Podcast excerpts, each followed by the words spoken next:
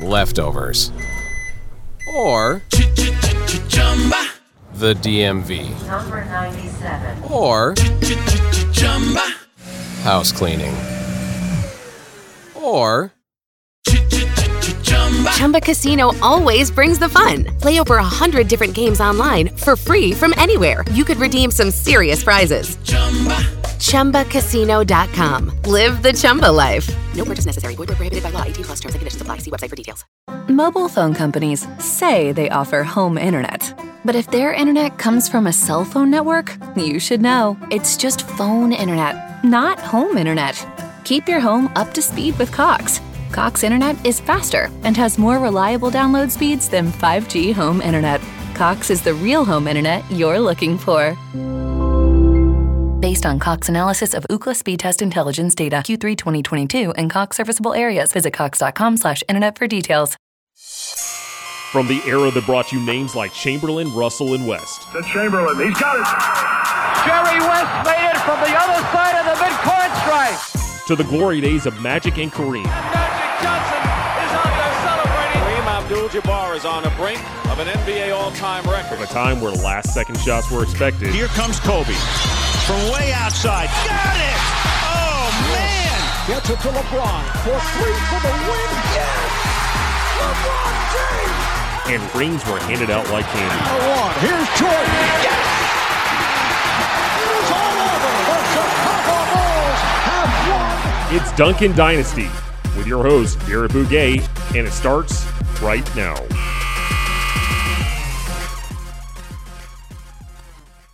Welcome to another episode of Duncan Dynasty. I'm your host, Garrett Bouguet, and with me this week I've got a very special guest. He is a regular on the program. His Twitter handle is at CorbinNBA. He's also the host of the NBA Today pod on the Hoopball Network, and that's a Hoop Dash Ball. And uh, his name is Corbin Ford. Corbin, thanks so much for coming on. Thanks for having me, Garrett. You know, I'm a, a, a big fan here, and I, I really appreciate another chance to hop on and talk with you. Now, uh, for this episode, we're going to be, uh, you know, given that the NBA is on hiatus right now, and we're, and we're trying to bring people any form really of, of entertainment to keep their mind off of things, uh, we're going to be breaking down our uh, top ten Marvel movies. And uh, first off, I gotta I got to ask you, Corbin, because I saw you had a Facebook post a while back uh, of a uh, of you actually appearing on a on a news channel and you actually were present for that Marvel movie marathon in cinemas. I wanted to just get uh, get give you a chance to, to tell people what that was like. Oh yeah, for sure. So it was, um, you know, in anticipation of uh, Avengers Endgame, uh, Harkins and, and several select theaters across the country had held the 22-hour Marvel marathon where they played each uh, Marvel movie in sequential order of when it was released uh, for 22 straight hours with a half-hour break in between. So it was really fun. Uh, we, I remember it was a Tuesday through Thursday, and it all com- culminated in the uh, Avengers uh, Infinity War, and then an hour break, and then Endgame. We get to, got to see an hour early. So it was really fun to kind of go out there. I still remember it was like yesterday. Um, we all were from different. I mean, you had a bunch of friends who were online friends who had played um, video games. They all said, "Hey, we're just gonna fly out to Arizona and you know partake in this experience." And then you had myself and others, and it was really cool to just settle in. You know, whether some I brought like a little care package, like bag. Um, with like clothes to change and shaving and whatnot, um, and they, the movie theater provided us with that and were very gracious and gave us breakfast and whatnot. Um, and then some people just showed up as they were and was like, okay, we're just gonna hunger down for the next three days, which was interesting. But it was fun to really see the Marvel universe kind of shape from its beginning ultimately through the end, and all the Easter eggs that you would see, you know, in Guardians of the Galaxy pay off in Captain Marvel, or you know, Iron Man, the many uh, after credit scenes that you knew would have this tremendous finish um, come Endgame, and it really just made the experience so much more intimate as a Marvel fan, as a comic book fan, uh, just as a fan of the MCU in general, to see how much time and thought this whole Infinity Saga took from its very foundation, you know, over a span of what 11 years uh, to kind of get to where it was ultimately with Endgame, which was just, I mean, as we all know, amazing. So I enjoyed the experience tremendously. Um, it was it was fun. It was definitely different, you know, with your normal sleep schedule, um, happening, you know, where are you gonna fall asleep? I was trying to aim for the sequels of the Thor movies. it's like when would be my time to, to nap out? Um, so Thor: Dark World definitely. Um, Ant Man was a casualty, but then there was others where like the plan was to fall asleep, but because of you know the the noise and the activeness of the movies, it was just hard to do. You know, you be just getting a groove and then boom, a random explosion or something. oh, oh, oh. and then also they had this with theaters. Um, one to just be able to clean the theaters in between each time that we were there. But then we had a time around midnight. I think we were watching. Um, we were watching the Avengers.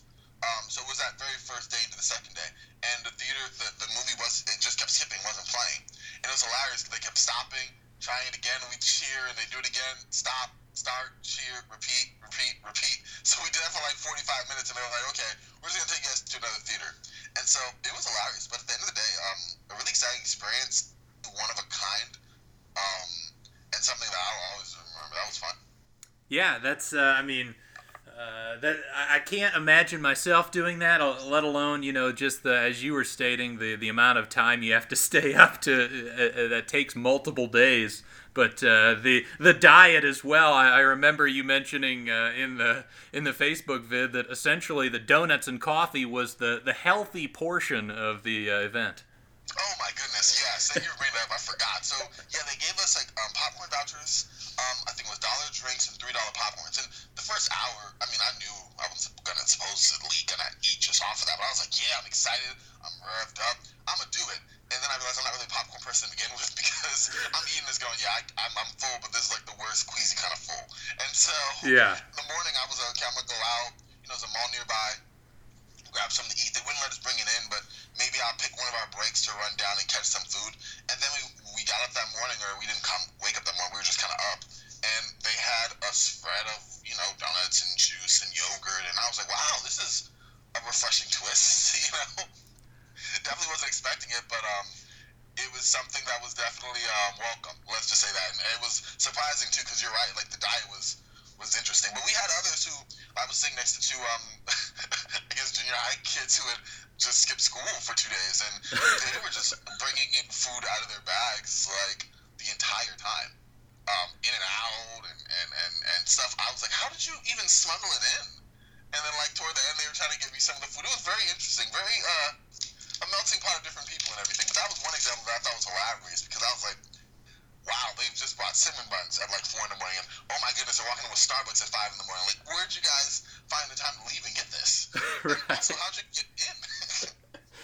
Well, yeah. I mean, if uh, if anybody listening, uh, you know, is is questioning either of, uh, well, especially your ability to, to talk about these films, I think uh, your experience there uh, will will quell any doubt. But uh, for sure, it definitely was. Um, uh, it augmented the MCU viewing experience. I will say that. Maybe you know if they're gonna watch it in, in succession at home or online or anything, but just in general to have that whoa back to back to back to back, it really is something different, you know.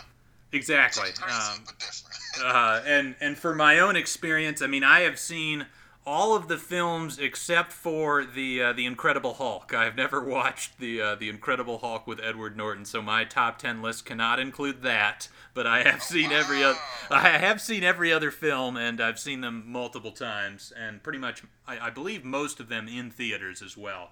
So. Uh, Corbin, why don't you get us started with your list and let's hear uh, who you have, what movie you have at your number 10 slot. All right, so my number 10 Marvel movie of all time is Guardians of the Galaxy. Okay, so we feel pretty differently about this. I'm a lot higher on this movie. Uh, see, I, I, I, I looked at this, and some of this I thought was recency bias, but some of this also was just my enjoyment of it, action wise, comedy wise, like the whole shebang. So I definitely welcome seeing where you place this movie and kind of comparing, you know, back and forth and like where our, our views may differ here. But um, yeah, personally, it was good. It was just I couldn't put it over any of the other ones I had. Interesting. Yeah. The um, the this the the Guardians of the Galaxy, and yeah, we'll talk a little bit more about that when we get to it on my list. But Uh, it certainly is one of the more lighthearted, you know, just fun films in in the you know whole MCU, and I feel like that's even compared to the fact that you know most of these movies are pretty lighthearted, but this one exceptionally so. It's got more of a comedy uh, focus, but there is plenty of heart in it as well. Oh, for sure. I still remember when um I we came out and I was like, you know, I'm gonna watch it. It's a Marvel movie, but I wasn't uh let's just say like directly or specifically abreast on all things Guardians of the Galaxy. So it's really more of an unknown for me. And I was like, I don't know if this type of movie is gonna fit. You know, it's back in the time when doubting Marvel movies was still a thing. Um, and so I was like, eh, we'll see what's going on. It definitely looked intriguing enough. Chris Pratt's always great, and it sold me just by, like you said, his humor and his heart. Um, in ways that other movies didn't have, that somehow managed to build action and, and character development, but in a in a way that was major, um, majority comedy or in a comedic lens. Yeah, so um, I'll uh, I'll go ahead and, and, mention my number ten, and uh, at num at the ten spot I have Thor Ragnarok. Oh wow! Okay, yeah, that was significantly higher on my own list. So that is uh, that is interesting. Okay, wow. so yeah. so um, yeah, the uh, I mean it's it's easily the best Thor out of the three. I think. Do oh, we yes. agree on that? Oh, without a doubt. Yeah, saying a lot and nothing at the same time because of those other ones, right? Yes, um, and uh, you know the director Taika Waititi has done you know stuff like. Uh, what we do in the shadows and uh, you know hunt for the Wilderpeople and, and most recently jojo rabbit he's a really talented director it's it's one of if not the funniest movie in uh, you know in the mcu uh, yeah I, I really like it there are some really fun action scenes of course there's the whole hulk and, and thor showdown um, I guess just for me, you know, there's there there wasn't quite enough of that emotion, that heart that I like that uh, really puts uh, some of those movies at near the top of my top ten. I get you on that. That definitely is something that that's true. You're right. I mean, I I liked a little bit more of, and I'll, I'll talk about it more when I get to mine in, in that area ranking. But um, it definitely didn't have as much as Guardians of the Galaxy, but it had more of that sneaky biting humor as well, and like some of the character development, especially with the Hulk and. Uh, it was it was the Hulk's banter with um with Thor and where Thor stole that line from uh, the Age of Ultron movie with um, Natasha and Bruce. Oh so yes. Real, oh my gosh, I'm dying laughing at that part. like you know that awkwardness. Okay, like this is definitely the thing. The other Avengers are like, oh, it's kind of awkward, but we'll roll with it. And there was like a like a callback to that where it's okay. You could tell that Thor had never done that before. But he's like, well, it works for Natasha, so it'll work for me. right. and he was like, you know, gaining that momentum and that power, like this, yeah, this is gonna work. As he got closer, and was like initiating, you know, the stroking of the hand and whatnot. It was just, oh man, it was a blast. I love that part, like symbolic of the movie. But I, I agree. Comparing it to Guardians of the Galaxy, a notch below for sure, if you, if you like. But there was so much more on that. Again, I'll talk about a little on my side. But um, I can run to number nine, which might also be surprising for you. Yeah, let's hear it. Alright, so a little overstuffed, but I thought it was satisfying. It's Avengers: Age of Ultron. Okay, so again, we're we're vastly of different opinions on this. This this actually makes my bottom three of all time Marvel movies. Oh my goodness! I this. I think I put it up more to the potential that it could have had because I enjoyed it because I was expecting. I was very very uh, high on James Spader's performance as Ultron. Okay. Um, even though there was a lot of Disney callouts that I wasn't exactly a fan of, um, that kind of seemed kind of cheesy, and there was a lot going on that did materialize well. But I thought that the fact that like how much do you punish a movie for trying to do too much and not really hitting the spots as well in comparison to just trying that much? You know what I mean? Yeah. Um, and yeah, there uh, there are certainly there are certainly some fun moments. Uh, a moment that I remember fondly is the whole scene where everybody is trying to pick up Thor's hammer. Uh, that yes. that is a really fun scene. Um, but uh, you know, some of the stuff that that I've read in terms of just behind the camera, there was a lot of issues with Joss Whedon, the director, and apparently the the, the Marvel heads, the studio heads, and if, if you want to look more into that, there's there's some articles online that you can find. Anyone listening, but uh, you know, it, it, it definitely seemed to come come through in the movie. You know, they're they're just um, even just like the the opening scene. You know, there's this swell of music. It's this badass moment where you see all of the characters and they're they're moving back and forth as as far as who's in front of the line. Um, but you know, it just immediately felt like there was something a little bit off. Yeah, it, it was there was definitely some disjointed signs, and again, I, for me, it was my own personal enjoyment factor because I was able to overlook a lot. And you did mention that uh, hammer theme scene, which again set the stage for the payoff in um, in uh, Endgame. Yes. So that was why I probably took it was a little more high on it. I thought the kind of rush job on Vision was a little much. Uh, I really liked Ultron. I think that uh, Spader gave, like the voice he gave was a, a hypnotic type of feel to it, even though it was scary, but coming off almost perfectly calm. Um, but I liked the inclusion of. There was, uh, I mean, you had Scarlet Witch. I thought that was done. You had Quicksilver. I thought that was good. You had um Ulysses Klaue, and now that paid off for Black Panther. And I mean, at, the same time, it was a lot rushed, and a lot of the action was kind of not over the top, but really it was stuffed. It was stuffed. It was a little more. Joss Whedon, you could sense it was maybe a little lack of direction in there at certain points. But I especially was a big fan of the Hulk bat of the Hulk Buster fight um, with Iron Man the Hulk, and some other scenes that just blew it over the top for me. I was like, okay, you know what? I can watch this again and enjoy it just as much. Even the party scene. I mean, I, I would say a big plus was just seeing all the Avengers and everything after a battle. Going, okay, we're just relaxing and having, you know, it was like some time behind just okay, we're in flux and there's so much going on. Let's take a moment behind the scenes. You had moments like that there. You had another quiet moment where they all were at um, Hawkeye's uh, house, and another a spot there where they were kind of um, more character development, but also like the calm before the storm. That I really liked having those shouted moments that weren't really a thing um, before you know before this one. Mind you, it was only just Avengers after it, but there wasn't also that much afterwards either. Yeah, and you mentioned, you know, the, the that whole scene that sets up the the moment in Endgame. There's also obviously some characters introduced in in in uh, that one as well. And you know, even though I did mention that it's in my bottom three, the uh, really it's Thor two in a bottom tier by itself, and then there's the, the, the next two. So it's not like by far the worst um, in, in my mind. But yeah, there there are definitely some redeeming qualities to it. But yeah, would you like to hear what I have at number nine? Yes, let's get it. so, uh, at, at, my number nine is uh, Guardians of the Galaxy Volume 2. Oh, wow. Okay, that is. Wow. I, you know what's funny? Okay, I, I, got, I want to hear your case because they're not going to come on my list at all. so, this is. They were one that was more on my, bottom three, personally. Interesting. So me, yeah, I'd love to hear. I'd love to hear uh, number nine. That's that's a good ranking. Okay. Okay, so my case for it uh, is basically for the movie after the first 15 minutes because I think the first 15 minutes is pretty terrible. that was my thing. There's a lot of there's a lot of bad jokes. I think there's several fart jokes that take place in the first 15 minutes it's a really bad opening couple of scenes. I, I'm not going to defend that in any way whatsoever.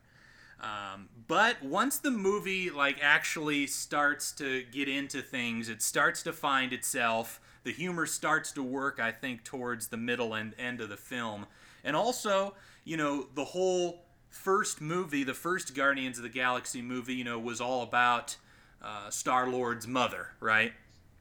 And this second movie, Guardians of the Galaxy Volume 2, it does a really nice job of, you know, showing the, the father side of things. And you think it's all about, uh, you think it's all about Kurt Russell, but then, you know, the movie flips things on its head and actually shows you that no, that wasn't uh, Chris Pratt's father all along. And despite a contentious relationship with, you know, his.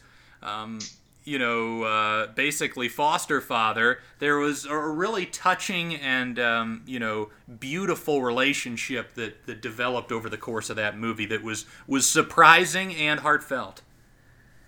I, I, I will agree that they nail the heart response on all of it. I, I think that you always have these movies and they, they build up the not only just the character development, but just the themes that they're wanting, the family, um, what is a, a, a family in, in, this type of you know outcast way, but in ways that are done a little differently. Um, having, like you said, that relationship with Peter Quill and his father, you know, and and uh, Rooker and all them, it was it was it was one that for me, I, I I appreciate it, but I guess I just I don't know, I felt that some of it was just uh, um not as much fun. It, it still had like a nice pop to it, but like everything that the first movie brought, it brought a little less to me for Volume Two. You know, it was like you said, the jokes at the beginning really threw me off. Cause I was like, wow, the humor in the first one was clever and funny, and this one is like it could have been a SpongeBob episode at first. You know what I mean? Yeah. But yeah, that that for me. But also, I judge my comedy skill a little bit worse. I mean, this, if it's something that I really thought was a lot funnier in an action movie, I do at least. It means a lot more to me. Where if it's if it doesn't hit correctly, then it drops a little farther for me. So I think that was why. Um, I think I had the same kind of overstuffed a lot going on that my previous movie, um, Avengers: Age of Ultron, did. Maybe it was more within itself, which was good. Um, but for me, I just I, I didn't like the villain too much, and the middle portion of the film I thought was rather slow and just kind of going along. And it, it, it did better than other Marvel sequels, in my opinion, just because it kind of stuck more to the success that it had from the first one. But it went different enough in what it did. It was trying to go different enough, but the way that it went different just threw me off. Like I said, the humor in that first like, 15, 20 was just, it really threw me off. And then when Ego was introduced, it had the curse of the backstory that I had to kind of get to that I wasn't a fan of because then you have to like film the space, the spaces, and then when you have to um, talk about his desire for the larger universe, it kind of sputtered to me because now we're like we're not backtracking, but we kind of are, but in a way that okay, not only are we backtracking for uh, Quill, but we're also setting the stage for Ego, and how does that all kind of come in? I, I just thought that the fizz of the original was lost just a touch for me, um, and in such that I'm like, okay, I can kind of move on past this. Yeah, I um, you know, I I can't really disagree with a lot of your points, um, and and again, I think. Uh, a lot of it might just come down to whether or not you can forgive the movie for its first 15 or 20 minutes. And I totally understand anyone that can watch that and say, okay, you're 0 for 18 on jokes so far. I've given up on your humor for the rest of the film. Uh, but but I genuinely think the movie has some some pretty good bits. Uh, you know, again, if you can look past that opening sequence. But but yeah, I, I agree that the villain uh, you know isn't isn't terribly strong, and yeah, it does feel a bit like a watered down version of Guardians of the Galaxy Volume 1. But I think a part of this also is that I'm a lot higher on the first movie than you are, so that makes it just in essence me a little bit higher on number two. Oh, I get see, and, and I get that. Some of it again is it's steered uh, mainly toward taste, so that kind of direction kind of further influence our decision, which I like. I like this kind of back and forth. So I can run to mine, which might be surprising. Yeah, you're number eight, right? My number eight, yes, sir. Let's um, hear it. Captain America: The First Avenger. Okay, I, I I don't hate that. Uh, it did that did not make my top ten, but I did rewatch that pretty recently, and yeah, it's um you know it, it's a pretty solid film. Yeah, that's exactly what I thought about. I said, you know what, number eight, it's solid. Talk about a movie with heart. I really will. I didn't realize how much I enjoyed Chris Evans' performance, specifically before he became the super soldier. That was awesome. But Tommy Lee Jones was funny. Uh, the chemistry between Evans and uh, Hayley Atwell was great. I thought uh, Hugo Weaving played a very good Red Skull, uh, and it, I think that the story was it was just really good. It had this earnest type of old school feel. You know, it was it was it was a charming type of film. And for a, a movie that kind of set, it didn't really set the basis of the Marvel Universe. That was really Iron Man, but just to have one that I mean, it's Captain America for goodness sakes. We all know, you know, he's kind of quintessential Marvel uh, hero, at least until you know the past 10, 15 years, I'd say. But that whole story, setting in Brooklyn, having it the way that it was done, I really, really enjoyed it, and especially you know when he did become Captain America and he's going through all these um like successful campaigns, and he's like, I think they were showing uh. Uh, there was one scene where Peggy Carter was watching in the theaters, and he was. Yeah, he becomes like the he becomes like the military's poster boy. exactly, and it was really cool. He kept that down home type of innocence to him.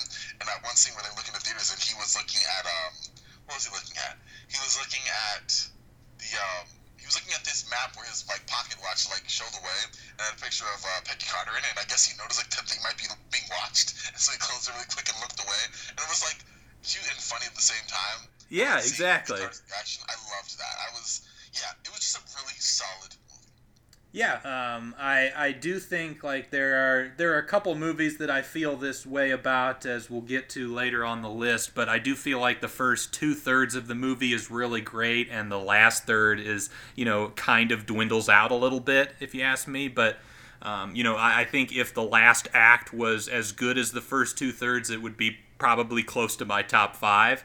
Um, but yeah, that that last act, and as much as I love Hugo Weaving, um, they didn't really give his character much to do, to be honest. Uh, he um, he certainly is, uh, you know, is is terrific in everything I've seen him in, and he, he plays up the caricature of that uh, of the Red Skull. But uh, yeah, they, they didn't give him a lot to do, and yeah, it kind of. Uh, yeah, that movie kind of hits its heights probably right around those parts where he's, you know, that poster boy in in the middle. That is true. The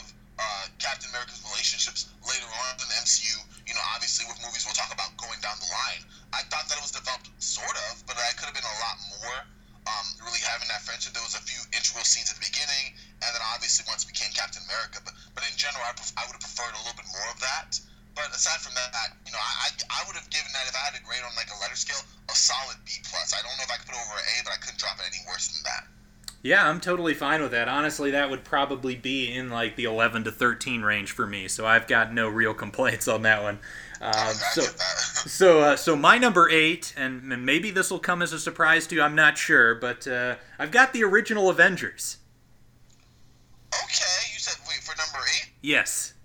I'm looking at mine right now just to make sure I didn't. Oh, okay, we're, we're getting close. We're kind of close there. Okay, so um. Not too far. Not too far. Okay. Yeah, I mean the it's like you said, I would I would probably describe that as about a, a B plus movie. It's really solid across the board. It's got some good comedic moments. I love the, the, the bit when when Hulk is is smashing Loki. That is uh, absolutely oh, hilarious. Yes. that was hilarious, man. Yes, uh, the you know, and yeah, there's obviously that iconic uh, scene with the the camera doing the circle around all of the Avengers, uh, Avengers assembling essentially.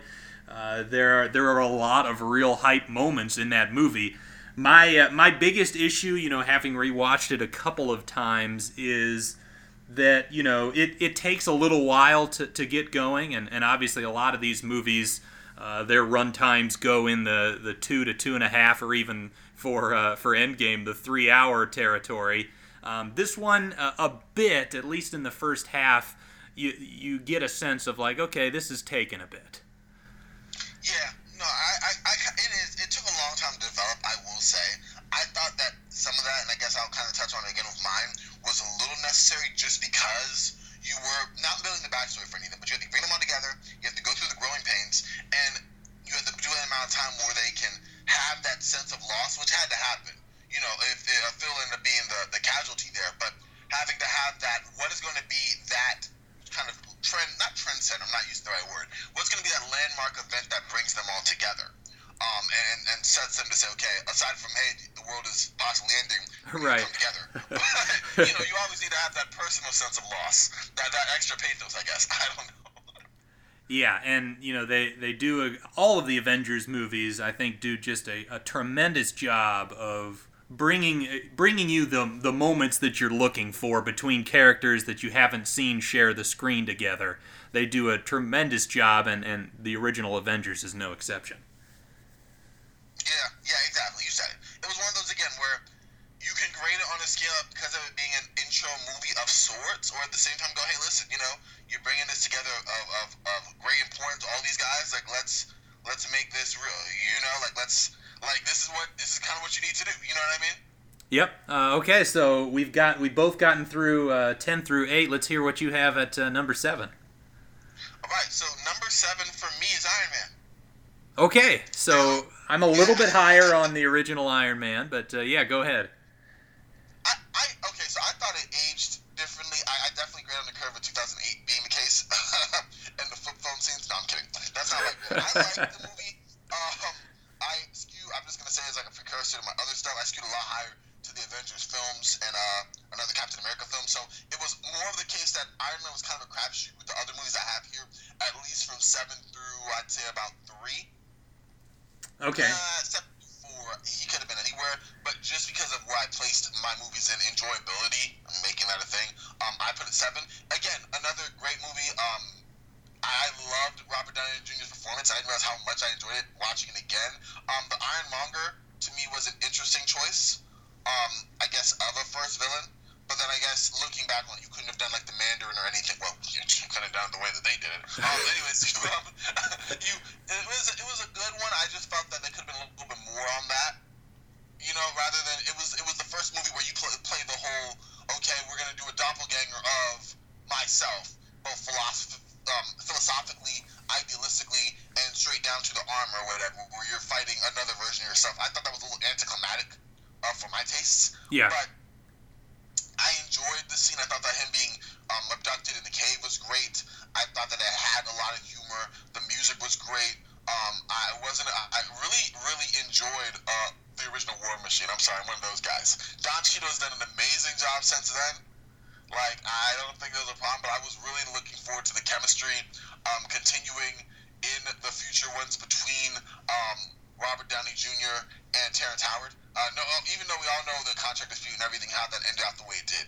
But um, that to me aged kind of well. Um, the armor, all of that, the original scenes, it was just really, really solid. But um, for me, it wasn't anything against Iron Man that put it seventh. It was just the fact that I loved the movies ahead of it a little bit more. Although now that I'm talking, I might have swapped that for number six really quickly. Just thinking about it. what, what do you think? What are your thoughts there? Um, I mean, the the biggest thing about Iron Man to me is, and you brought it up a little bit, is you know his his being captured and that whole situation of him like you know figuring out how to escape. I think that all is incredible. If you talk about like that 45 minutes to an hour, that's some that's maybe like, you know one of the best hours in the entire MCU. I, I do agree with you completely about the, the villain and, and even again I think it suffers similar to what I was saying about the uh, you know the original Captain America where the last act is a little bit disappointing given what you've seen prior to that moment. Um, but but yeah, that opening hour is just so terrific. It really is. It was. I would say I couldn't even if we were going to do something so minute as comparing the best opening hours of Marvel movies, it would be top five, top three, maybe even the, the best right there, easy. For Yep. Me. Yeah, agreed. Um, so I will uh, I will give you my uh, my number seven, and that is Avengers Endgame. Okay. All right. Whoa. I'm Whoa, guessing you have that quite a bit higher.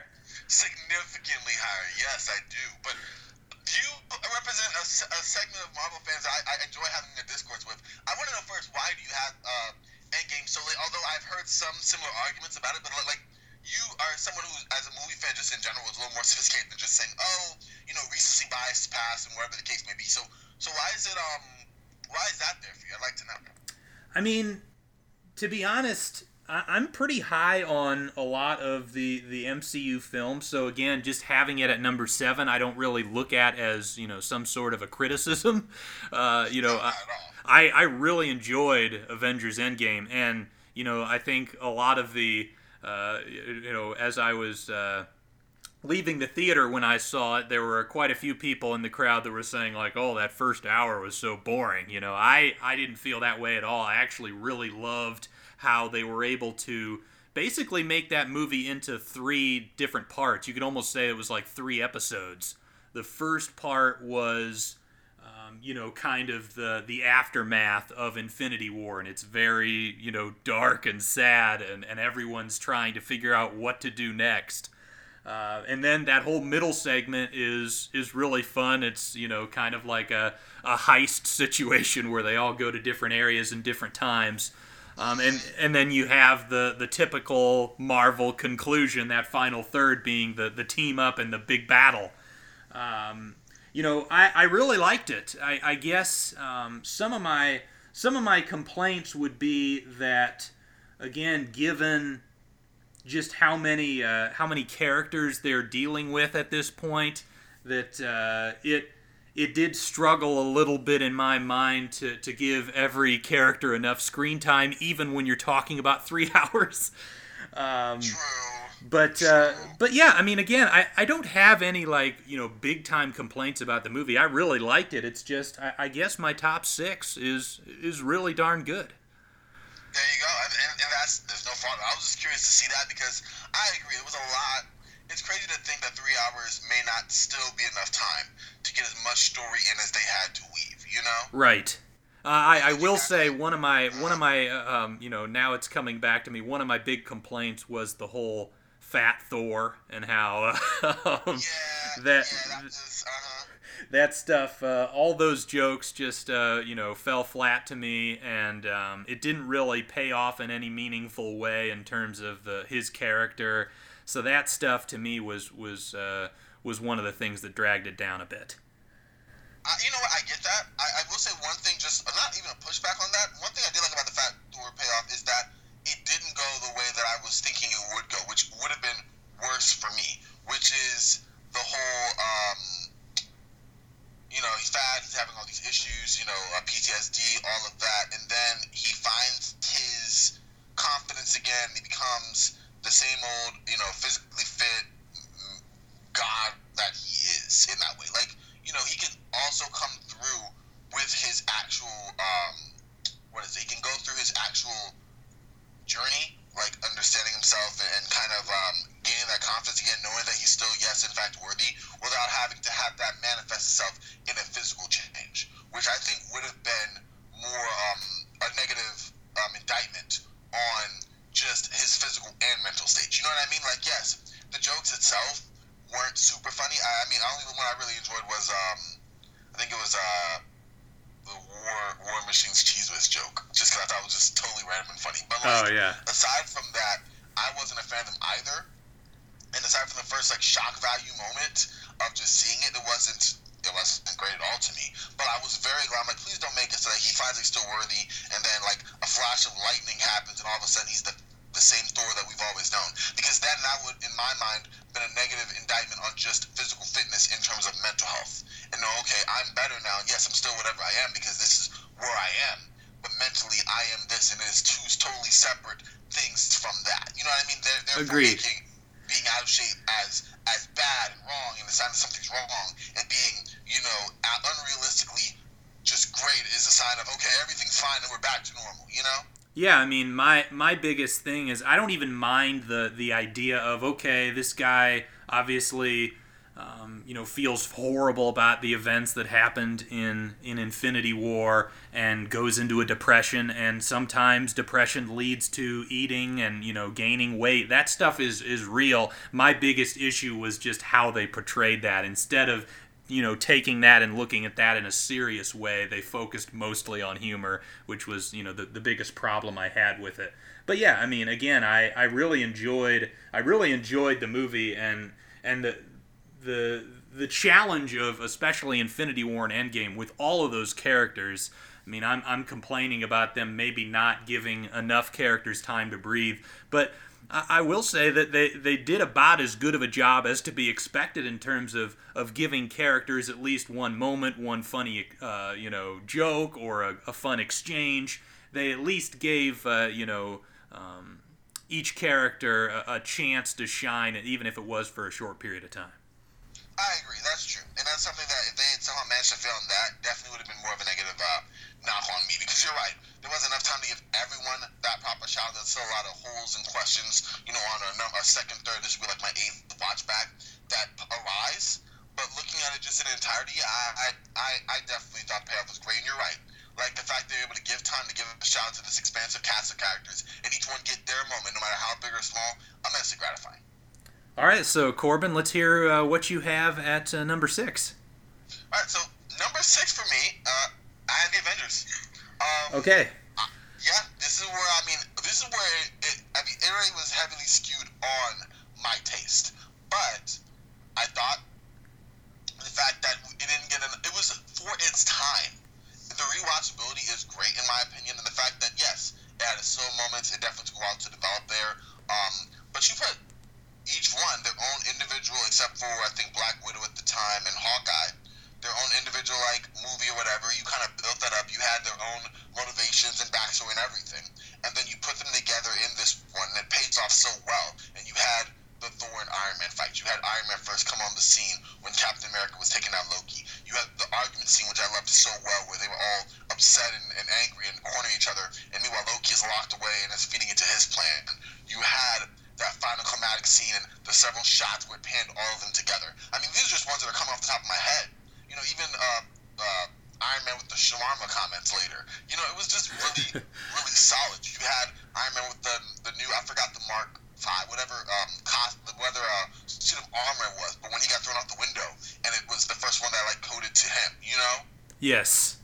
It was all these moments where okay, you're setting the stage for future movies seamlessly, while also putting together this cornucopia of characters and, and issues and, and motivations and everything that can not only fit into this movie, but will also spawn off sequels of the Avengers, sequels of their own individual movies. We saw how this impacted Iron Man and his sequel, Thor and his sequel, you know, and looking back on it then how smooth it was, you had those parts that, that lagged a little bit, maybe looking at being as great a villain as it was for that first time, which even I've actually um, not even soured on. I've gotten better as far as accepting that, hey, for the first time it was okay. They were kind of out of their element. They weren't used to working together.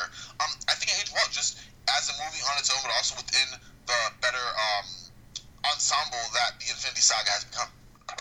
Yeah, and it's amazing to, to look back on that movie now, given you know the, the hype and, and the the fact that uh, Avengers Endgame broke the, the box office record. I mean, I, I still remember going and seeing the original Avengers movies in theater, and it was a very exciting event. And but even still, I don't think like again, given that they're they hadn't built this kind of track record that they have now you know, my expectations weren't incredibly high. So when I first saw that, I'm like, wow, this is really impressive what they're able to do, uh, you know, um, with uh, with this sort of formula. And and yeah, you know, Loki isn't the greatest villain of all time, but I, I think he's you know probably. Uh, at least okay, given there's been some, some pretty poor villains over the years in the in the Marvel movies. Very, very true. Oh my goodness! If we did a top ten worst villains, that would be hilarious. yeah. And the sad thing is, there are more than enough to fit that. But yeah, I mean the uh, the the movie accomplished everything that it needed to to allow the building of this uh, of this franchise and this collection of what twenty three or twenty four movies that we have now.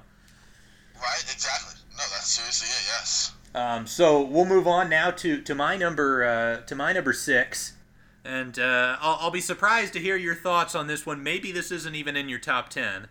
Uh, I've got Spider-Man: Homecoming. Whoa! No, it is not. Please tell me, because um, I wasn't actually a fan of any of.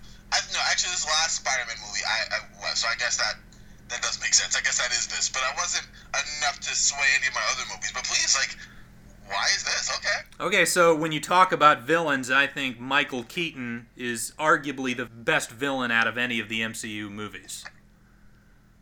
Yeah, yeah. Um, I, would, I, would, put him up there in the top five. That scene with him uh, driving, uh, you know, uh, driving the the prom dates to to the dance. Uh, that scene oh. is so incredibly tense. Um, the underlying menace. Yes, uh, the the whole scene where uh, you know he's trying to get um, and and uh, steal stuff from the Avengers plane, and uh, Spider-Man has to go and try to stop him. That sequence is really fantastic. The humor is great. I love Martin Starr as the teacher, Mr. Harrington. Uh, he has a lot of really funny moments in it. Uh, even the scene with Donald Glover, who shows up momentarily and um, That's a great shout out to that. Yes, and, and Peter um, sticks his hand to the car and and he says uh, that'll that'll dissolve in two hours. He's like, no, dude, I've got ice cream in the truck. um, there there are so many really funny scenes. I, I think the the whole relationship with uh, with Tony Stark and Peter is incredibly well done. That whole mentor mentee thing that they've got going. They do a really good job of. Uh, um, I, I was a little bit disappointed that they, they rehashed all of the same jokes of the whole um, Aunt May being hot, but I thought it was really funny in the first movie. Yeah, the first movie wasn't. I mean, it was kind of what everyone else was thinking, so I think kind of fed into um, audience uh, participation in that weird way. I wasn't too high. I liked the relationship between Iron Man and Spider Man. I thought it was laying on just a little bit too much for him to have his own movie. Fair. You know what I mean? Like having that as a guy in principle is fine. They only went into even more a little later, which uh, at that point made sense to me. I wouldn't have been had a problem if that was the way they did it for the second movie, and the first movie was just him branching out and being on his own. But that wasn't what happened. So for me, it was a little bit of a knock on that. But I agree with you. It was it was a really solid movie, and you're right.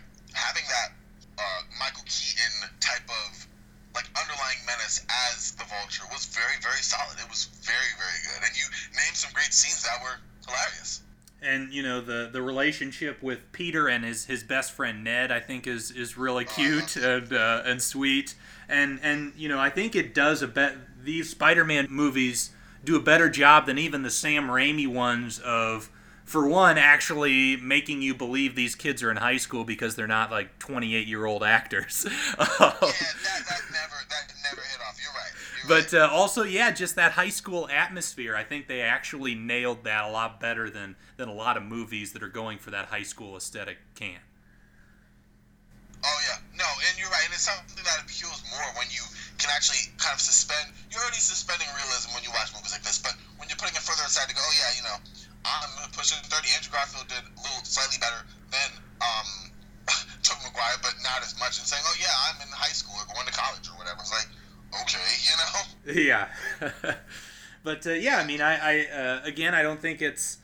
Um, I, I, I wouldn't put it anywhere near any of my top five. I think there's definitely a um, there's definitely if we were doing this in tiers that my top five uh, is you know a, a higher tier than even that number six. But uh, yeah, I really enjoyed it. I think it's it's pretty solid. But yeah, I'm, I'm, I'm anxious to hear your first entry into your top five.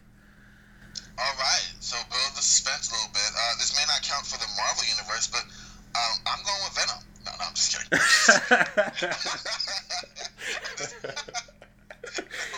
All right, um, Thor Ragnarok for me makes Okay. top five.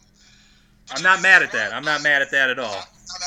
Not Okay, not good, mad. good. I appreciate that. It was I, I just watched it uh, while we were in lockdown at my job um, on Friday, so that was kind of funny. But also, um, the humor I thought was really good and not just forced because Thor. I mean, the one thing about these Thor movies, they always try to put that humor in, but a lot of it felt felt forced. Where this felt natural in so many different ways. Um, obviously, you have the "We Are Friends" from work scene with Thor and Hulk. You had where Hulk was coming out of the um, out of the pool where he was where he hadn't any clothes on. yeah. I'm going to get that out of my head. and then like Hulk's personality, where he's like, um, Banner's gone, I'm I'm here, and he was tricking Thor into trying to escape and to get electrocuted. It was so many scenes of that that were just amazing. Or even the one where um, Tessa Thompson's character and Bruce Banner was like, "You want to know who I really am?" or whatever. He's like, "I'm on the show," and he jumps out the building into the bridge and like lands like a wet fish. like those scenes were hilarious to me.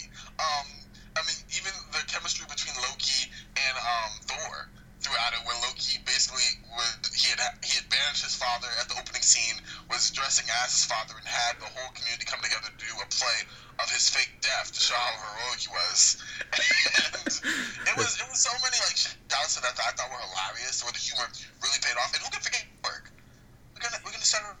Like, like was yeah, voiced by Taika Waititi, the director. Yes, I mean voiced by the director in such an odd pitch. It was it was fun. It, it was it was fun to me. Um, the action paid off pretty well. I'm having um, I'm forgetting his name now, but from The Boys, which I love that show. But I didn't realize I didn't put it all together that he was playing the executioner. Um, Karl, Karl Urban playing Skurge. Oh, okay. Uh, see, I have not seen the, the, the boys, but I, I do I do love me some Karl Urban. Karl Urban is good. In The Boys, he's kind of the guy who's taking down the superheroes a peg, and so he has more of that brash one. Where this one, he's like, for lack of a better word, a loser who's like trying to become like powerful in that. But I thought he did well. It had emotional scenes with Odin, you know, before he passed. Um, Odin was so weird and funny. Um, Tessa Thompson as Valkyrie was amazing. Um, and I thought Cate Blanchett as Hela was was pretty good. Yeah, um, I, got to bring back your, your comment about Korg. Like, yeah, to me, he was the funniest part of the movie. Every line Korg had was was making me crack up. Um, and, yes. and, and Jeff Goldblum, you gotta you gotta mention Jeff Goldblum too. I mean, his uh, weird eccentricities were perfect for this movie. Yeah, oh, I don't like the S word. Oh, the prisoners of jobs. Yes, so much better. like that line, like you know, it was just it was a lot of cool, funny little stuff that was hidden, and I also gave it a little extra, um, a little extra love personally because the first Thor movie sucked to me so bad that you not only have one that was enjoyable to me. I mean, Thor one had its moments, and I guess you know, Thor Dark World would never have its moments to me. Um, so much so that I fun of that again in Endgame, but for me, it was like not only did you have a movie that I watched, but that I willingly rewatched. Like I own Thor Ragnarok. Yeah. Now, partly I own it because my library was kind of, you know, we had extra movies. But at the same time, it was just the fact that, yes, I want to take this home. This was a movie that I could definitely see on my shelves. That to me got it some rewatchability, and that's why it really cracked my top five. Yeah, again, I, I got no complaints about that. That's uh, that's a good selection. So for my number five, I have uh, I've got Black Panther. Okay, surprisingly close to okay, solid, solid. You can't you can't go wrong with it, in my opinion. I mean, looking back, there's been some things that let me hear. Let me. I can't talk. Let me hear why, why you have a number five. Well, I mean, kill. I mean, speaking of great villains, you know, I mentioned Michael Keaton with uh, you know Spider-Man: Homecoming. Killmonger in this is absolutely, absolutely terrific. Um, you know, his it, it, it does such a great job of you know when you not only can understand where the villain is coming from, but you can also sympathize with them. Uh, it uh, I mean that is something that few movies can do with you know your essentially your antagonist. Um, uh, it's it's uh, it's it's excellent. I mean the the action scenes, especially in the early going. There's that scene in the I don't even know what you call it, like kind of a, a restaurant with multiple stories on it, and um, that whole car chase sequence where the um, Black Panther's sister is operating the car manually from you know. Yeah, from the office. Right. Uh, yeah. There, there's a lot of really cool stuff. Um, even the I'm blanking on the the guy's name. Killmonger kills him pretty early on in the movie. Uh, oh, Ulysses Klaue. Yes, uh, he was also really excellent. You know, he was only in the movie for about 35 minutes, but he was incredibly captivating. No, he really was. You said it. It was. He definitely was, and um, it was in. It was even. It was. It was the way that he put in more of the humor that Killmonger did not bring. You know, it was like a clash, Yes, and I enjoyed that immensely. I'm, I'm definitely with you on that. and performed by Andy Serkis, who is an, an, an excellent actor. He uh, he's the guy that uh, does the motion capture for all of the Planet of the Apes movies, and uh, as uh, um, in, in the Lord of the Rings films as well. Um, so Andy Serkis, an excellent excellent actor. But yeah, Black Panther really good. I think it does suffer similar to. Um, you know, a movie like Iron Man, a movie like Captain America, where the last uh, third of the movie, you know, after Killmonger dies, um, it kind of takes a hit. Uh, and, you know, you've got that whole just like big fight sequence where you've got people riding rhinos, and it's just kind of like, okay, can this movie end now? Yeah, no, I agree. The, the last third of it was, was not was not great. Once you had um, Killmonger's position and the takeover, great. And after that was okay. We, we did so well building up this movie. We don't really know how to end it. And it kind of went to like a crash stop. I liken it to like being on a bike going down a hill and like you save yourself from like you know taking major injuries if you hit the wall, but it's still not. It's still not great. You know what I mean? Like it's still like, ooh, that was a close one. Like it ends enough that doesn't sour my whole taste in the movie as, as it didn't with you because both are top fives. But like, yeah, it was just bad. It was just bad. The rhinos, the the the, the war, that was just kind of needlessly there, especially when they were technically being taken over by Killmonger. So then the thought process being that when Killmonger faced the attack from the Black Panther and them, you go back with your king, and the war's over. And if there's just one tribe that has an issue, like it wouldn't have been that. The stakes weren't there. The stakes weren't really there. Um, the Golden Jaguar costume, and I love the Golden Jaguar character in Black Panther, wasn't fully explored enough for me. And then just as soon as it came, it was gone. Um, and that's another thing. With the villain as good as that, and I really hate that Marvel does this, but you have these great villains, and I mean, good thing Spider-Man they did not, and it looks like he'll be around again. Um, but they're really just one-offs. Like the great, most compelling villains are the ones that have to be gone by the end of the movie. Exactly, uh, and and yeah, that's that's a bit unfortunate, and and even the ones you know, I think um, going back to to Endgame, a big issue, another issue I had with that is you know you talk about Thanos and how much of an intimidating presence and how unstoppable he was in Infinity War. You know, obviously he was still very strong and very difficult to stop in Endgame, but you know you were you were getting an inferior version of him in that movie. Uh, which you know kind of dulled its effect. Yeah, exactly. It really had uh, uh, extreme clashes or extreme uh, shades of Iron Man with the whole fighting my opposite, if you will. Um, but a lesser version of that, even though like look at the suit, you know, it was, it was kind of, the whole fight's kind of brief, and I guess so much of the first fight had been built up where they were fighting for the right to the crown.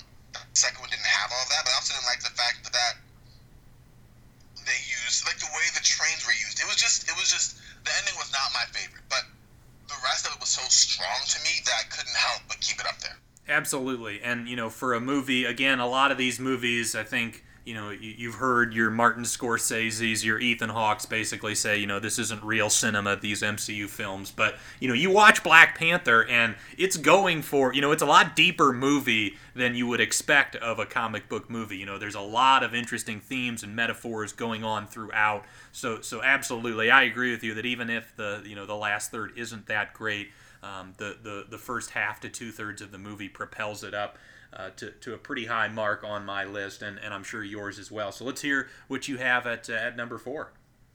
Well, I mean, we're just continuing the discussion because Black Panther was now number four. Okay. was there anything else you um, wanted to add on this? Um, you know what? We kind of covered it pretty thoroughly, but yeah, just the fact that it's like you already had the cultural significance of having a mostly black cast. You had the fact that the movie lived up to the hype, more or less, of the build-up of that movie. And I just think the culture, the shout-outs, all of that was great. The music was amazing. Um, all the stars uh, with uh, SZA and Kendrick Lamar is like one of my all-time favorite songs, and the way that they played at the very end was just beautiful. Um, the scenery, it was just, it was so much of the ancillary pieces of the movie. Not to mention the main meat of it was so good that I couldn't hold it against. You know what I mean? Like I've watched that movie several times, and each time I was like, wow. Like the parts I loved, I still love, and the parts I hated, they're still trash. But like, it was a very, very solid movie. Um, and, and I say that there's a solid for my like last five, and there's a solid for my top five, and this one is that. So I, I'm just, I really enjoyed it. Yeah, and, and we, we should mention as well, director Ryan Coogler on, on Black Panther did a terrific job. He, of course, uh, worked on Creed and also Fruitvale Station. Very, very talented young director. But uh, yeah, Black Panther, an excellent film. So my number four, again, another movie we've talked about. So I believe at least two of our final three are going to be the same. Uh, but but my number four is Iron Man. Okay, and, and, okay, I, I I'm all with that. You want to add a little more onto I mean, you talked a little bit about it. We were talking about it earlier, but why it's uh, that that high? Obviously, which is being one of the, the, the landmark films of the MCU. I mean, yes, and you know, I think Robert Downey Jr.'s performance was excellent, and this was also kind of a, um, you know, for him at least, it was, um, you know, a bit of a comeback in his career. Uh, of course, he dealt with some some drug issues in his personal life, uh, but uh, you know, I, I, as far as casting Tony Stark, I don't think they could do any better than RDJ. No, he's the quintessential Iron Man. He's always going to be the person that you think of when you see it. No matter, I mean, for, for good reason, but always. So I'm, I'm definitely with you on that. And it, it only gets better with age. Seeing his performances the entire time, adding that emotional depth that he was able to add throughout the movie, but still keeping his core personality, yeah, amazing. All right, so Corbin, we're down to our final three now. What do you have at uh, at the number three spot? All right, so my uh, and this could be interesting. Infinity War. Uh, that's my number three as well. Wow, there we go. You said we are gonna get some of the same. Here it is. So, I mean, just I'll just touch some brief like bullet points I had. Um, for one, the tone of the movie being drastically different from the onset of the film, where you knew, oh, it's not like any of the other ones before. Absolutely. Um, just from that harrowing intro, you know. Yes. Yeah, I, I completely agree. It is. Um, it it sets a tone right away that you're like, oh oh shit, this something's gonna happen here, and uh, this is this is something that these characters have to deal with. It it set a stage, uh, you know, so well when you know, and and I think. Uh, the the real great part about it was they basically said, "All right, uh, I think everyone's just gonna say, well, like as strong as Thanos is, they can just throw Hulk at him, right?" And the movie immediately says, "Well, here's that question answered for you. and uh, yeah, it. Uh, I I completely agree. That tone that it set was perfect. And uh, I mean, uh, if if you want to talk about more of the the middle chunk, we can. But uh, also just that ending as well, being so different. Uh, from from what you would typically expect is also, you know, in my mind, a, a huge positive. Oh no, most definitely. And not only was it that, it was just the fact that you're right. You had this set of it was it was theme. I think theme was a big part of all of it. A theme or tone. You had that tone in the beginning that was like, whoa. When they went to Wakanda, when they were checking in on Vision and Scarlet Witch, each one had its own tone to it as well. you know, when you heard the music, you're like, okay, cool, God, like there's a sign of hope. And then you had that transition where each side, where you had, you know, on Titan is one end of the uh, uh, some ensemble um, ensemble of heroes gathering together, and then Wakanda the other on two different fronts. You've already built the villains up, so you feel that dread, and you know from the very beginning, literally anything could happen. Like, hold up, like this is not like anything we've seen. There's not really any comebacks to it because this is this is Thanos here, and they really did a great job building that. And you said each character I felt had that they had that you could go back and like laugh and go, this was their moment, you know? Right. Captain America arriving on the scene to help Captain America, uh, Falcon, and um, Black Widow arriving on the scene to, to help um, to help Vision and Scarlet Witch will always be my favorite, especially with that new suit he had that was basically all blacked out, you know? And it was just like the bearded America. It was, it was good. It was solid. It's the first time we've seen him since Winter Soldier. I mean, since Civil War and what happened there. And so I really, really enjoyed that. Um, and then you had um, oh, just the massive fight scene in general. But I also like the one about um, uh, the cat, uh, Black Panther talking about well, was Black Panther and I'm forgetting her name, but they're talking about the Starbucks. and I thought that was hilarious. Like they don't even we could maybe at least have a Starbucks or something. and then the other part where um, War Machine came around with um with uh, Bruce Banner and was like, oh um you know wow he's a king like like of course. And then when he went to do that, and Black Panther's like we don't do that here. And then of course like War Machine's like yeah duh like what were you thinking? it was hilarious. Yeah, there are so many great little little funny moments, and again, given what we talked about, the this tone, this dark tone that they set from the outset, it's really important that they, you know, they still inject that typical Marvel humor in throughout, and and a lot of the jokes landed. And you know, again, speaking to the villain. Uh, talking about some of the best villains of the MCU, we can't not discuss Thanos. Um, Thanos, uh, you know, such a intimidating figure and you know, uh, you know, I talked about with uh, with Killmonger and how you kind of sympathized. You don't necessarily sympathize with Thanos, but you at least understand where he's coming from, or at least what his mindset is, and it, it makes sense from his perspective. I was gonna say the motivations are at least clear that you go, oh, interesting. Yeah, exactly. Um, but yeah, and then you know, obviously again going back to, to the very end with that snap of the finger it's such just like a you know you're you know i audibly gasped when that happened and uh, it's just one of those moments that uh, i will i will not soon forget and and yes yeah, seeing seeing the crowd leave the theater just in stunned silence was was quite the experience Oh yeah, I'll never forget it. We were just walking out, literally dazed, and I was like, I have to wait a whole nother what? yeah. No end credits scene, like what? It was. You're right. That alone. Yeah, yeah. You said it, man. You said it. It really had the anticipation for uh, what is going to be sure on, on my list coming up. All right, so uh, let's hear what you have uh, at number two. I'm assuming uh, that's what you just referenced. Yep, number two is Avengers Endgame. Okay. Um, Interesting. Yeah, so yeah, you're a. Um, I, I think you know obviously the, the two movies aired basically one year after the other so you're an endgame over infinity war whereas i am definitely on the infinity war better than endgame camp. I get you. I think the emotional moments for endgame got me a little bit better.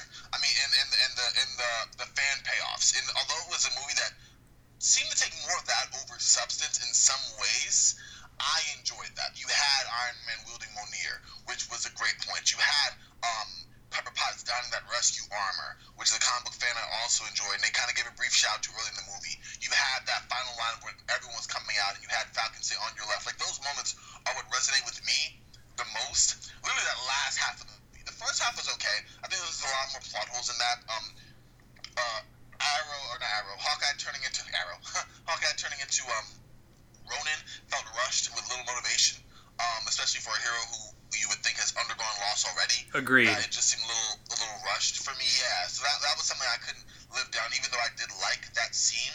And also, uh, there's a little shot. The guy that he was fighting uh, in that in that uh, that not rooftop scene, but that sword scene, also fought Wolverine in the Wolverine. Oh, okay.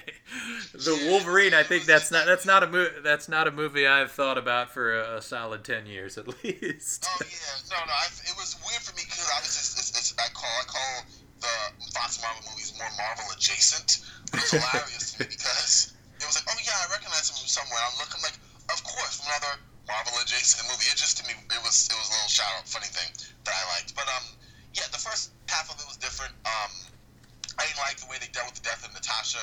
I didn't even like the way that scene kind of came about with Natasha and Hawkeye, and if so, who I thought would be gone and whatnot. But apparently, like, it was just kind of shitty territory where it's like, oh, well, Hawkeye is a family, so he's more to live for. And it was just, it was moments of that that weren't too, didn't sit right with me. Um, but at the same time, that last hour, I, I could watch that hour again and again and again and feel just fine with it and, and really enjoy it. Um, even down to Iron Man's death, which was a tearjerker. It really, I mean, I'm, I'm past the tears, obviously, now. After the first, like, three viewings, I was like, oh, wow, this is deep. But all of that, it was, it was, it was crazy. It was, um, it, it, it was what resonated with me the most. It was what has it where it for me at number two. And, I mean, I honestly had, since we're already so deep in, um, I'm obviously not going to talk about number one just yet, but I had a hard time figuring whether to put Infinity War and movie that did not make it, that was just honorable mention that was so close but just didn't get in. But ultimately, Endgame just did just because the payoffs on it were just they were just great. You know what I mean? The payoffs were just they were solid to me, and I think that as a fan, you want those shoutouts and you usually get them in a Marvel movie anyways. But to get in such a concentrated period, yeah, that that that, that, that was it for me. Yeah, I mean, uh, Captain America wielding Thor's hammer was is is maybe one of the hypest moments in, in film history. It's um, and uh, again going back to um, maybe uh, my my defense as to why I like Infinity War more is you know you talk about the last hour and some of those action scenes. I think the action scene that's maybe my favorite of the whole MCU is the scene in Infinity War where they're trying to remove the gauntlet from Thanos and uh, you have Doctor Strange up there doing all of his magic, and that's the first moment where you're like, "Holy hell, Doctor Strange is a badass!" um, you know, he he's sending people through, and like, uh, you know, one guy's got uh, Thanos in a chokehold, and and uh, you've got Star Lord trying to take off the gauntlet, but then you have the whole thing with Thanos killing Star Lord's, uh, you know, um, girlfriend. So uh, that that whole sequence uh, is one of my favorite action sequences of the whole MCU. Yeah, the emotional resonance of that scene, you're right. Like the stretch on all of them and how tenuous that hold was. Like, we are almost there, keep it together, and knowing that he wouldn't. Exactly. Um, and, and yeah, the, the build up of Star Lord's character for you to know how he was going to react, I think, was great. Um, but yeah, uh, obviously, I, I loved both of them. I think, uh, again, you know, if you ask me, um, I think both of those movies did a, a brilliant job of bringing this whole uh, this whole series to a to a conclusion. But uh, let's move on to, to my number two. And uh, again, I mentioned I had it a lot higher than you, and that is Guardians of the Galaxy. Wow, yep, let's, let's get into that a little bit. That is, um, wow. Like you said, you enjoyed that movie, and we kind of get some good points over. But number two, that's impressive. Yeah, so unlike Volume 2, I think the, the humor in Guardians of the Galaxy 1 is consistently, you know, good throughout. Uh, there, there's not any, you know, big time lulls. I think it's it's really funny, and you know, you've got you've got that whole emotional opening sequence with uh, you know Star Lord and his mother, and you know, you, you can't talk about Guardians of the Galaxy without talking about its terrific soundtrack and not only the, the great music selections, but how it also resonates with the, the emotion and the heart of the story with, you know, his mother making him uh, Star-Lord a CD when he was young before she died. Uh, so so yeah, to me those those elements are great. And again, it's it's one of those where uh, it's it's a team up movie that um, you know even uh, even though it, uh, I believe it came out after. Was it after this uh, the second Avengers movie, or was it before? Avengers Age of Ultron was 2015, and then uh, Guardians of the Galaxy was 2016, maybe 2014. So just before. Oh, okay. So so we, yeah, so we had we had the the first Avengers beforehand, but this you know still these like team up movies we hadn't gotten a lot of those yet and uh, the the Guardians of the Galaxy I think did such a great job of you know, you've got all of these different characters. They all bring something different to the table in terms of the humor, in terms of like executing their schemes. I think that that team up really works incredibly well, and and and the whole cast is great. You know, Dave Batista is excellent. Uh, you know, you've got Bradley Cooper as uh, you know Rocket. Uh, so yeah, I think the whole cast is, is, excellent, and, and it's it's one of the funnier movies, uh, along with Thor Ragnarok, in the entire MCU. Yeah, you have to agree. It, it definitely did, and like you said earlier, that it as well has to be taken uh, into account. Yeah, so I figure that we've got the same number one, but uh, let me hear what you've got in that slot. All right, number one for me. Okay, now I hope we have the same number one. Um, I'm nervous going up the anticipation here. Um, I have Civil War, Captain America Civil War. We do not have the same number one. No. Okay, so wait, let me tell you my honorable mention. I was so so close to put a tie. Winter Soldier. That is my number one. Okay, now let me tell you why I, I really quickly. I loved Winter Soldier. I loved Winter Soldier. It was a t- it was it was one of those movies that was gonna be number one or wasn't gonna be up there. Only because I couldn't in my head knock off any of the other ones just because of what they meant to me personally.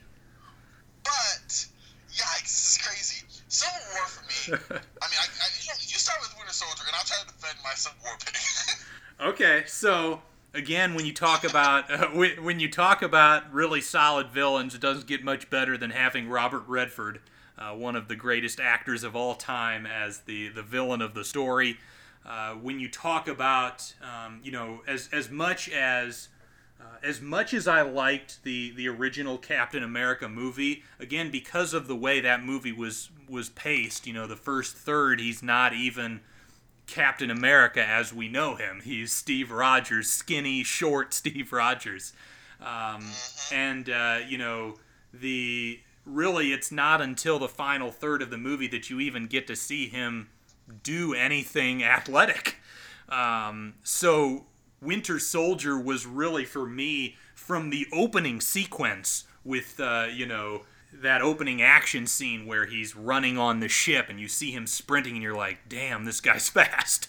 Uh, and you know he's telling uh, he's telling his friend on your left as he's sprinting past him over and over again. Oh, yeah, uh, you know, it sets this tone that like, oh wow, like Captain America is awesome. Uh, and and you talk about you know epic action sequences throughout the entire MCU. I, I can't think of too many that are better than that elevator scene and also the scene with uh, you know Samuel L. Jackson in the car. Um, the the movie had excellent action sequences. It developed that Captain America character to be kind of the leader of the pack. Uh, and, and again, yeah, it had a terrific villain and a terrific storyline. So to me, um, you know, honestly, I put Captain America Winter Soldier in a tier on its own above everything else. To me, this is the only movie that would even approach being A grade territory. Oh, wow. I mean, you had, I liked it for the fact that it was a great spy movie. You know what I mean? In the sense that it wasn't, and when I say spy, I mean it wasn't your, it was actually kind of a mystery. It wasn't your traditional um, uh, Marvel movie in that way. It was like saying, okay, we can take the Marvel method, the Marvel movies, and put it out in different. You know, you have comedy, you have straight up action, you have something with more suspense. And you're right, Robert Redford did a great job. You had scenes you just mentioned that I'm visually like picturing in my head. You had the great uh, elevator scene. You had the climatic battle with the Winter Soldier, the great reveal, that amazing fight choreography when they had their first fight in the street. Yes. Um.